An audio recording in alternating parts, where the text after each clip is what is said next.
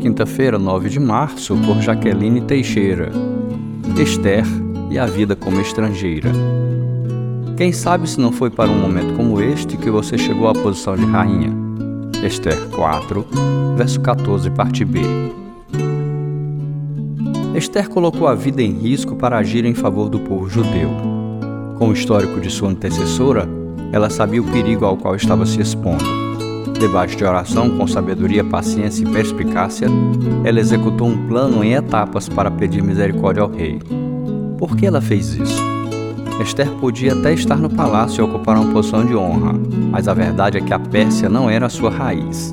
Esther era, por origem, Radassa, uma judia, estrangeira, parte do povo de Deus que estava vivendo em terras longínquas. Esther estava na Pérsia e por algum tempo a Pérsia também esteve dentro dela, mas chegou um momento de ruptura em que ela deixou se posicionar e resgatar sua verdadeira identidade. Não era tarde demais para ser Radassa.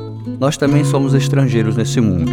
Vivemos em meio a uma cultura que tenta abafar nossos valores e moldar nosso pensamento. Por isso, é importante firmar as raízes no Senhor e não perder de vista quem somos, embaixadores do reino de Deus. A medida certa para viver na Pérsia atual é ser sal e luz, nem isolados, perdendo a oportunidade de influenciar, nem conformados, cedendo ao mundo. Assimilação é uma falha de nossa ousadia, isolamento é uma falha de nossa coragem. Assimilação falha em resistir, isolamento falha em amar. Emílio Garófalo Neto, em Esther, na Casa da Pérsia.